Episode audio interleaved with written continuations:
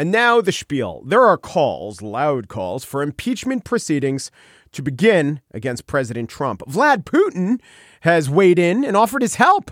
He offered to release the Russian version of transcripts of the Oval Office chat that apparently blew an Israeli undercover operation. That would certainly be quite a favor, especially considering that the Uber scandal threatening the administration centers around White House officials being in the pay and possibly the thrall of one Vlad Putin.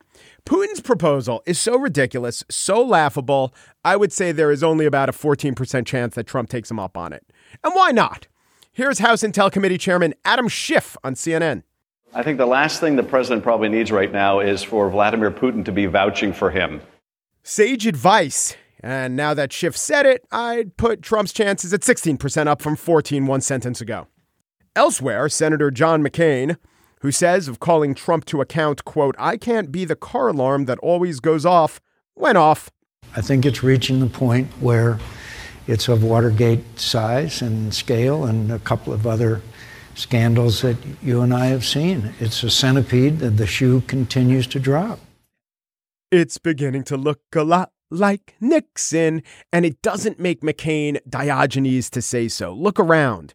Congressman Al Green I'm speaking to the American people. It is time for you to act. It is time for you to let us know where you stand. I've seen a poll that indicates that a majority now of those who are being polled are for impeachment. This is not something to be taken lightly, and I do not. Al Green not staying together with the president, whether times are good or bad, or happy or sad. I'll stop. I won't. I won't do my Al Green. But what about you? What about you? What tack should you take?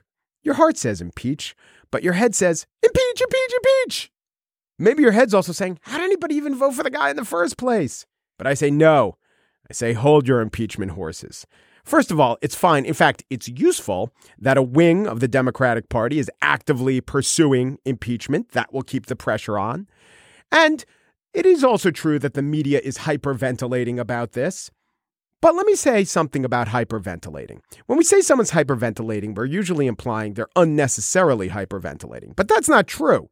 Let me give you some situations where people hyperventilate. And it's not just during what Nene said on the reunion show or avocado toast references. People hyperventilate during hurricanes and avalanches and horrific cataclysmic events that can kill you. We tend to note when hyperventilating is unwarranted because those people look up from the paper bag they're breathing into and they feel a little sheepish. We don't make eye contact with the people who are hyperventilating, but they're now currently trapped under 14 feet of snow. So sometimes hyperventilating, totally warranted. So I wouldn't take the media going into overdrive as an indicator either way. But it does bring about the question should you want impeachment now? Luckily, you're not going to get it now, but what should you want? For one thing, let's talk about the actual crime. Now, you don't need a literal crime to uh, impeach a president. High crimes and misdemeanors just mean that the president does it. So there doesn't have to be breaking of an existing law. But what the experts say, even the most aggressive anti Trump experts say, is that you could bring an actual obstruction case, but it's dicey if you could prove it. All right, that is something to consider.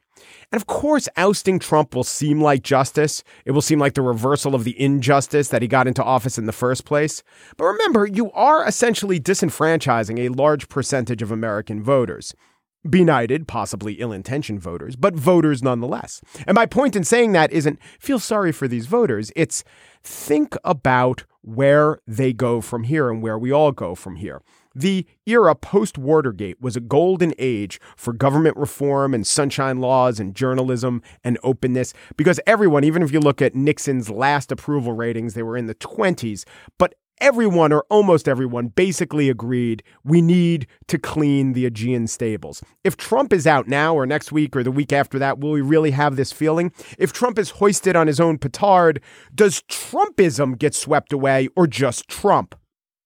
And look, I will be honest with you if the choice is Mike, Trump or no Trump, I say no Trump. However, if this thing plays out, if impeachment or the talk of impeachment or the embattled presidency plays out and cripples the presidency, it could absolutely doom the health care bill.